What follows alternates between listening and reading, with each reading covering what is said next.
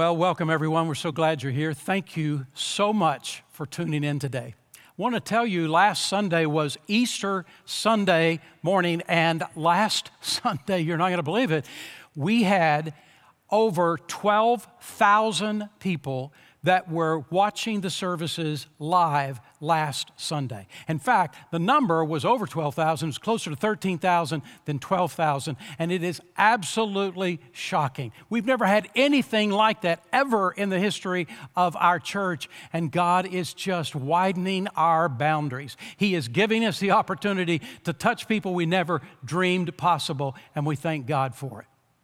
Now, I'm going to ask you to be praying for some of our members. We know of 10 of our members who now have the coronavirus. Two have just walked out of that and they're getting, they're, they're getting well again and strong and vibrant. But there are some who have just contracted the virus this last week, and there are others in different phases along the way. And we're convinced that we don't know everybody. So it may be far many more than 10 of our members, but we're asking you to pray every single day. The very moment you wake up, we're going to ask you at that very moment, would you just say a prayer for every one of these individuals who are struggling with this virus right now? You may not know their names, but God does. And so take them before the throne of God every morning as you wake up. This morning, we began a new series entitled Authentic Christianity. It comes from the book of James and the very last passage in the chapter 1 of James all the way to the end of chapter 4. And James is helping us now to understand what does it mean to be a, a true Christian? A Christ like person walking with God. What does that actually look like? What is an authentic Christian really? What does an authentic Christian do? What is authentic Christianity in our life? And this morning, I want to talk to you about the subject of real versus fake.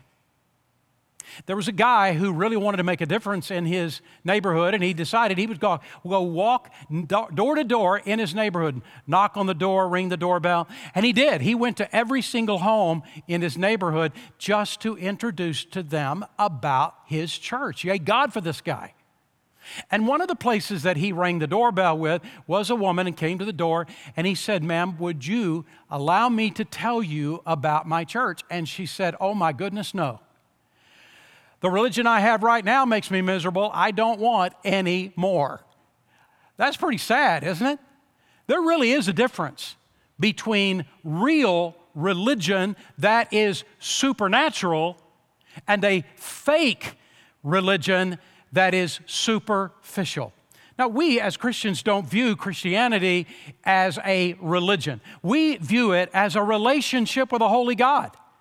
It is a real life change that happens in us in our relationship with God. But when James talks about Christianity with the word religion, understand he is talking about the greatest aspect of that religion could possibly be. So listen now to what he says in James chapter 1, verses 26 and 27.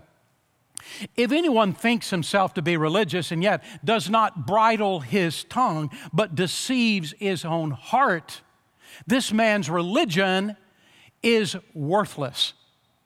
This is pure and undefiled religion in the sight of our God and Father to visit orphans and widows in their distress and to keep oneself unstained by the world. When God thinks about the word religion, He is thinking about life change in Christ. So, how much is your life changing? What is really being transformed in your life? Well, before we dig into what James is talking about in this passage, I want to say what he is not talking about. James is not saying this is how we become a Christian. This is how we get saved by doing these good deeds. Because James knew, just like we know, that we are saved only by the grace of Almighty God through faith in Jesus Christ alone and nothing else that we do. This is what the Bible says in Titus chapter, five, chapter 3, verse 5, when he says, God saved us not because of righteous things that we have done, but because of His mercy. He saved us through the washing of rebirth and the renewal by the Holy Spirit. James is not saying, okay, here's how you become saved, this is how you go to heaven. James is already assuming all these people that he's talking to have made that profession of faith in Jesus Christ. He's really saying, now, what kind of Christian are you? Are you real? Are you authentic? Or are you a fake? We have in our church four different generations that represent our congregation. The older of our, generations are called boomers. And there's really two categories of boomers, two age groups of boomers. It really comes down to, uh, at least right now, about those who are around age 56 and above. And then the next generation is called the X, Gen X generation. And it's those people who are about today around 40 years of age, all the way to about 55 years of age. Now, I am just a little bit past 56, so I am a boomer. And I got to tell you, boomers are really, really good people. And then the third generation is called the Y generation or the millennial generation. That's about around now uh, the age of about 25 all the way to about 39. And then the last of those four generations are the Z generation. And that's about the age 10. Those who are around the age 10, all of the, all the way to about age 24 or 25, which means my two oldest grandchildren, Jude and Emily, are Zsters. Now, I want to tell you about these millennials and these Z generations. Uh, they've not left God, they've not left Christianity, they have left phony Christianity. They have left fake Christianity. Please don't give us a religion that is just filled with ritual but doesn't have any real life change about it. We're not interested in a religion in which you act like an angel on Sunday and you act like the devil on Monday. We're asking for something that is authentic something that's real, something that really changes our lives, something that really helps other people. The, we're looking for a Christianity that genuinely loves other people. I'm going to tell you, I think these last two generations, if there is going to be revival that happens in America, it's going to be because of the influence of these two generations that are crying out to God, give us something that is authentic. And I believe God will bring revival through that kind of a commitment. So, are you authentic? What is authentic Christianity? Well, that is what James is introducing to us in these two verses. And the first thing that James says to us is we know that our Christianity is for real by how well we control our tongue. Oops, we, we, we didn't expect that to come. We didn't see that one coming. But that's what he says. See in verse 26 if anyone thinks himself to be religious, yet does not bridle his tongue, but deceives his own heart, this man's religion is worthless. That's what James says in the verse. It's the very same thing that Jesus was saying in Matthew chapter 12 and verse 34 when he says, For out of the abundance of the heart, the mouth speaks. Uh, there's an old farmer saying that what is down in the well comes up in the bucket. And Jesus is essentially saying the same thing. What is in your mind and your heart, which is your mind, what, what is in your mind comes out of your tongue. Be careful what you allow in your mind. What that means is there's some movies we should not see. There are some websites we should not go to.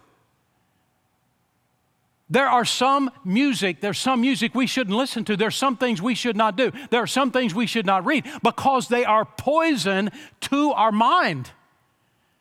They are poison to our heart and they change who we are and who we should be. I've been told that in the Swiss Alps that, that if there is a loud enough word that is spoken with the right pitch, it can actually create an avalanche. Well, I'm here to tell you that there are plenty of words that have created an avalanche of tears and judgmental spirit and angered hearts and wounded souls because of a tongue that is out of control. I've had people in every church I've pastored, and even in this church, I've had people that have said to me, Look, I speak my mind. I say whatever it is I think, and I let the chips fall where they may. And they say it in such a way as though to brag. But God never told us to say everything that comes to our mind. In fact, He told us not to. He told us to bridle our tongue. And what these individuals are actually saying is, I have left a wake wherever I've been of wounded hearts and of tears and of, of hurt and anger because I have a tongue that is not in control. This is what Jesus is saying when Jesus says to us in Matthew chapter 12, verse 37 For by your words you'll be justified, and by your words you will be condemned. Earlier in James chapter 1, you remember he said to us, Be swift to listen and slow to speak and slow to anger. Our families memorized that verse together. And now James says to us in James 1, verse 26 if someone thinks himself to be religious, you really think you're a, a great Christian? And yet does not bridle his tongue, but deceives his own heart, this man's religion is worthless, is fake, is phony. Authentic Christianity means that we control our tongue. Second of all, we know that our Christianity is for real by how much we care for others in need. Listen to what he says in verse 27 This is pure and undefiled religion in the sight of our God and Father to visit orphans and widows in their distress. We're to have a closed mouth and an open heart. In the book of Psalms, God says this about himself. In Psalms chapter 68 and verse 5, He is a father to the fatherless. He is a defender of widows. Is God in his holy dwelling? How much like God are you? Why does he mention orphans? Why does he mention widows? Because in Bible times, these were the two groups of people that could not defend themselves. They, they could not provide for themselves, not in Bible times. And if somebody did not care about them, did not rush in to help them, where would they be? What is going to happen to them? The orphans represent those who needed protection, and the widows demonstrates those who needed provision. And it's not that, that he is giving to us, James is giving to us the whole list. It's just two representatives for the list. He is talking about those who are under resourced, those who are in need. And he says, if you really are a true Christian, you will help those people that cannot help themselves. You won't just sit around and say, Well, I hope everything turns out okay for you. You'll have a heart of compassion and care, and you will restore and you will help. And in fact, Jesus said this to us that when we are doing something for someone else, who is in need. We're actually doing it for Jesus. He says this in Matthew chapter 25 and verse 40 when he says, Inasmuch as much as you did for the least of these, my brothers and sisters, you have done it for me. So every time you have taken food to somebody that is in need of food, you took Jesus' food. Every time you helped someone else who was in need, you did it for Jesus. So, when did you help Jesus this week? When did you reach out and care for Jesus this week? There's a verse in 1 John chapter 3 verse 17. Look at what it says. He says, "But whoever has this world's goods." Stop right there. Maybe you're retired and you have retired fine and well, and you, you can take care of your expenses and you can buy your food. This is great. Now, he is talking to you, Whoever has this world's goods. What is, maybe it is all of those who have jobs. If I understand correctly, one fourth of the workforce lost their job, but three fourths of the workforce still has them. And you have your job. He's talking to you and me. And he says this He says, Whoever has this world's goods and sees his brother in need and closes his heart against him, how does the love of God dwell in your heart? You have resources, you have funds. Maybe it's not a ton of funds, but it's some, and you have enough. And you see somebody else in need in their life, and you shut your eyes and you turn your face and you say, I'm not going to help that person. And the Bible says to you, how in the world can you say that the love of God dwells in your heart? A few weeks ago in this pandemic, we put together the, the Hope Initiative. And the whole idea of the Hope Initiative is that there are, under resourced people who don't have enough food right now. And we're going to do something about it. We're going to reach out and help and care for other people, not just ourselves. And thus far, we have been able to take care of about 250 people, and that isn't counting Richmond Rosenberg. That is into the hundreds and hundreds of people in Richmond Rosenberg. Why? Because these people are without a job. They're the first ones to get fired. And what do they do now? Where do they find food to feed their families? And God has laid this on us. And we said, look, Second Mile has plenty of food, and we're going to help them. We're going to distribute this food. But now, Second Mile doesn't have plenty of food, and we can understand why. They've given it all out, and now what do we do? And here's what we've said with this Hope Initiative what we're asking you to do is for us to give food. That when you go to the grocery store and you shop and you get all the things that you need at the grocery store, that you then, once you've gotten that, you buy for someone else. When you order food and it is delivered to your house, that you don't just order enough to take care of you. You order enough to take care of you, and then you think of another family that doesn't have food and you order for them as well. That we think outside of us and outside of our situation. And then every single Wednesday, every Wednesday, every single Wednesday from 10 to 12 on two campuses on the Missouri City campus, at the offices on the Sugar Land campus every Wednesday. From 10 to 12 We'll have trucks that are available, and we're asking, oh, please come because there is a need for food. We don't have enough food. And we're asking, order food more than you need and raid your pantry, whatever you need to do, or get food and bring it.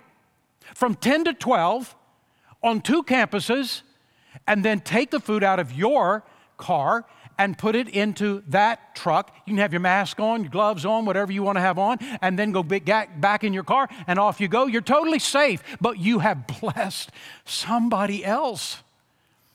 And we're asking others to, would you uh, volunteer? Go to the website, to, to the Hope Initiative, go on the church app, and then register yourself to be one of these people that will deliver food. You got to go on, on the website, on the church, church app. You got to register that you will deliver food and go and do it. We will then take you, send you to Second Mile. That's where the food that is, is located. We've taken the food we collected on Wednesday there, and then You'll be given bags and you've got an assignment and you take the food to this family.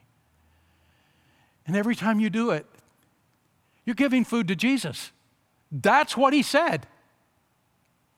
So let me read just two quick stories of just two of these deliveries. One delivery was made to a woman named Lori. She was in quarantine, so she left we, they left her, her items at the back of her patio and then let her know when they had dropped them off. She was so busy trying to talk to her utility companies to make payment arrangements. She had lost her job. I asked her, this person who wrote this, said, I asked her to give me a list of what she needed, and I was able to give some of that to the first week. And I said, Next week I'll give you more of that list. And she was so thankful for everything that she could get and sent us a wonderful message after we had dropped some things off. And I sent her the link to watch church online at Sugar Creek Baptist Church. The second one is my husband and I went to see Mr. Charlie on Wednesday. He is 86 years old. He is disabled in a wheelchair and he lives by himself in a duplex. He is such a sweet, happy guy. He said he rides his scooter to a nearby church or he watches on TV. And he was very thankful for the food and he, he encouraged us to come back and I handed him the three circles track. It's a gospel track that we use that shares with a person how they can know Christ as Savior. But he can't read. And he can't hear that well, so his niece came and read him the three circles track.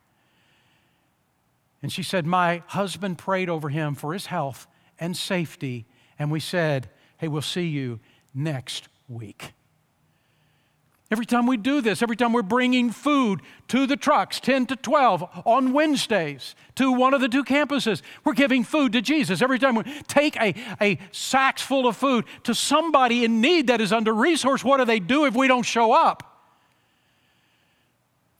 We're giving food to Jesus. Who do you know that needs when this pandemic began. Kathy and I had built a friendship with a Latino family, and uh, he and she do not speak much English. Uh, the, their conversations don't get very far, but their children are fluent. And we decided right then and there, every week, we're going to go shopping for them. And that's what we've done. And we, we try to find things. We go shopping, try to get things that the kids would like and things that maybe the, this couple would need. They're hard workers. They are so hard workers and they provide for themselves, but we know that they're not getting enough. And so we're just trying to bridge a little bit of the gap. They're proud people, and I'm glad they are. They never ask ever for anything, but they're grateful for what we've been giving them. And I'm just saying to you, you and I can make a profound difference in this moment, doing what Jesus told us to do to care for other people, to give, to meet their needs. And I'm going to tell you, these people in Richmond Rosenberg, these Latino families, who don't have jobs, that, that have been cut out of jobs and they want to work, and they, but they don't have enough to get by. And we're coming and we're giving them food and we're helping them. I'm going to tell you when Richmond Rosenberg launches, these individuals are going to come to our church and they're going to hear the gospel of Jesus Christ and give their heart to Christ. And this is our moment to care. To care for somebody who's in need. And I'm asking you, just like the scripture says in First John, how can we see someone in need and turn our heart and say we don't see them? How in the world could we say that the love of God dwells in us?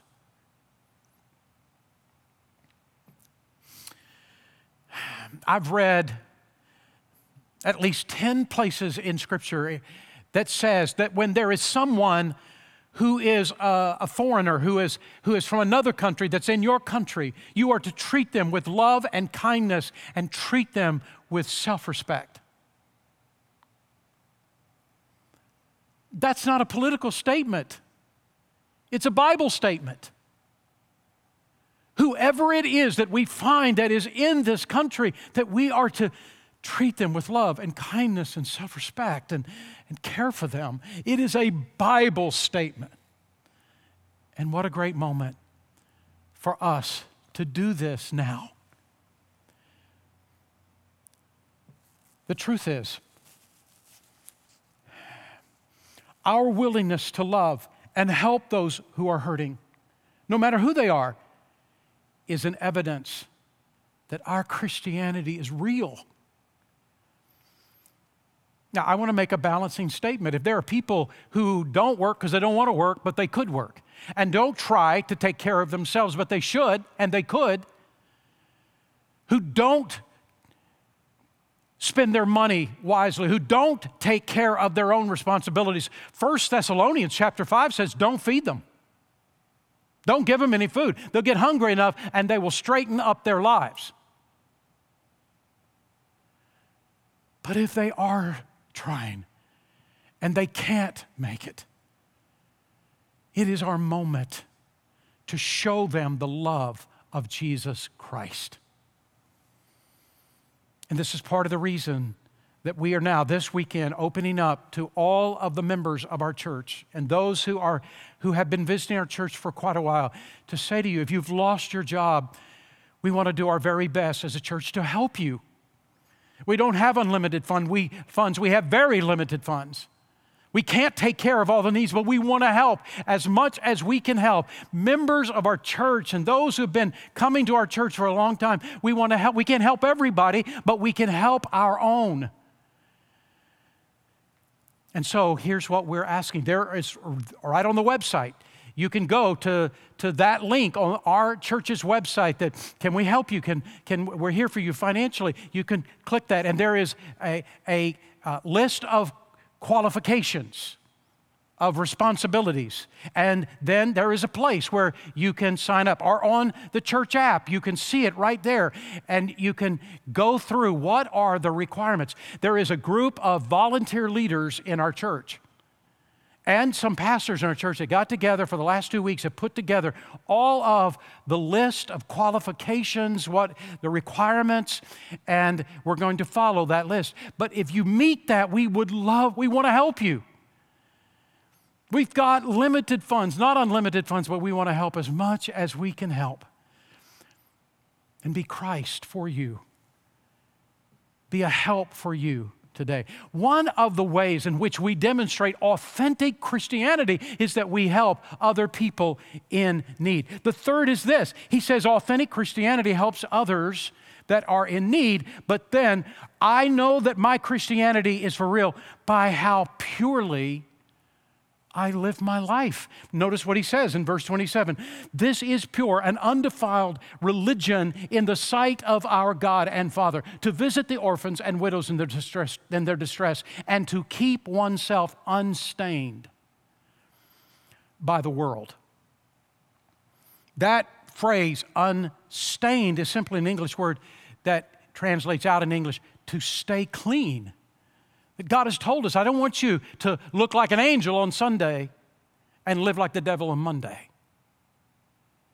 I want you to stay clean. This verse is talking about being different from the world, sort of like a submarine in the ocean. A submarine in the ocean is in the water, but not of the water. Because if that submarine becomes of the water, it ceases to serve its purpose and it dies and in the same way, us. We are to be in the world, but not of the world. We're to be different from the world because if we become like the world, we cease to serve our purpose for the name of Jesus Christ. We are deterrent for people coming to know Christ instead of helping others to know Jesus.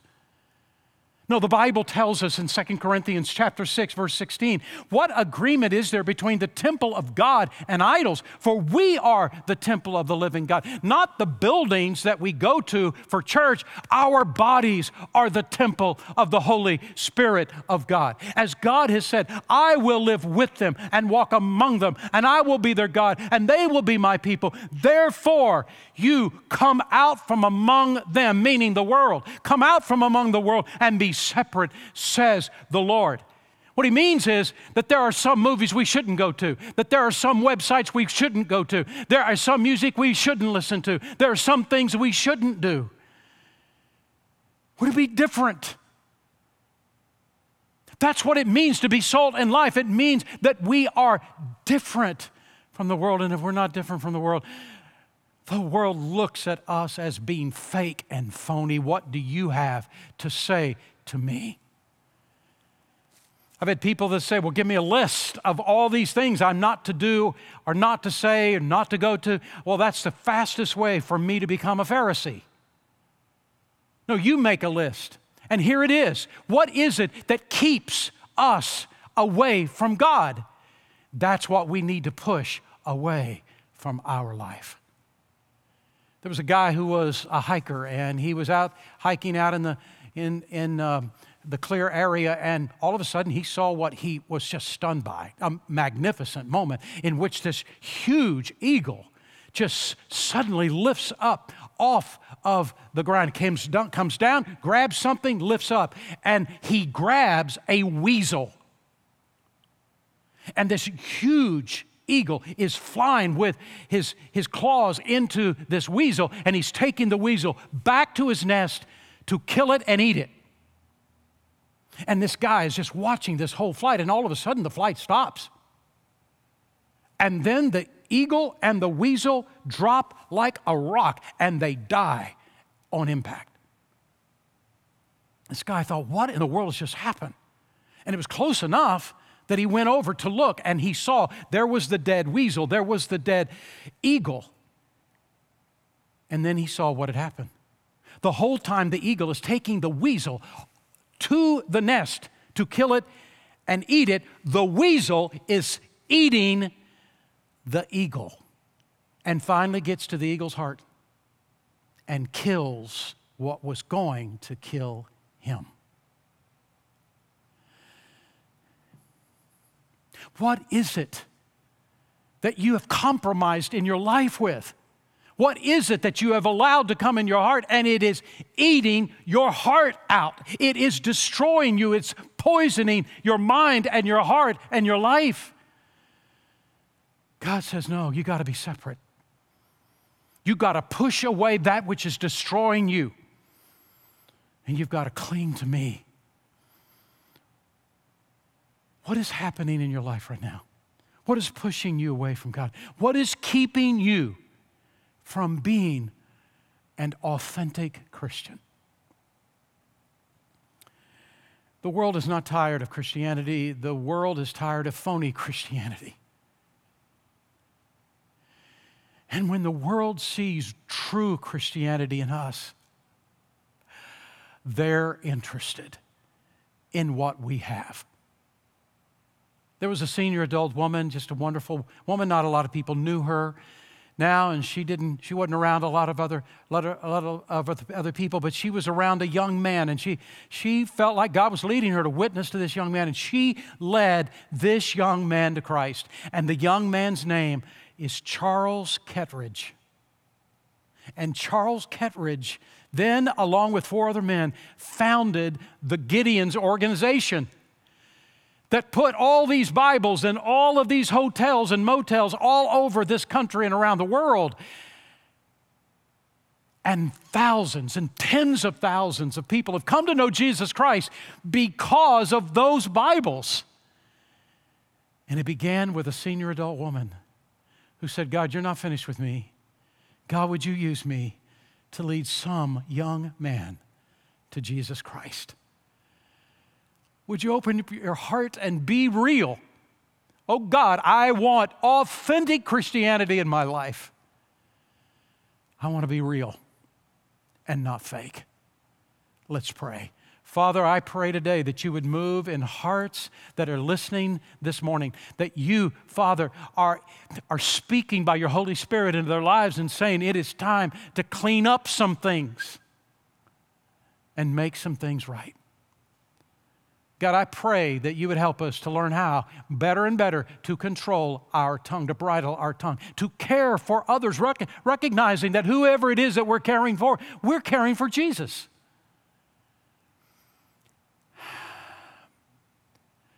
to not turn a blind eye, but be a help. And Father, to live for you. We're not perfect, but we can be authentic. Oh God, use us.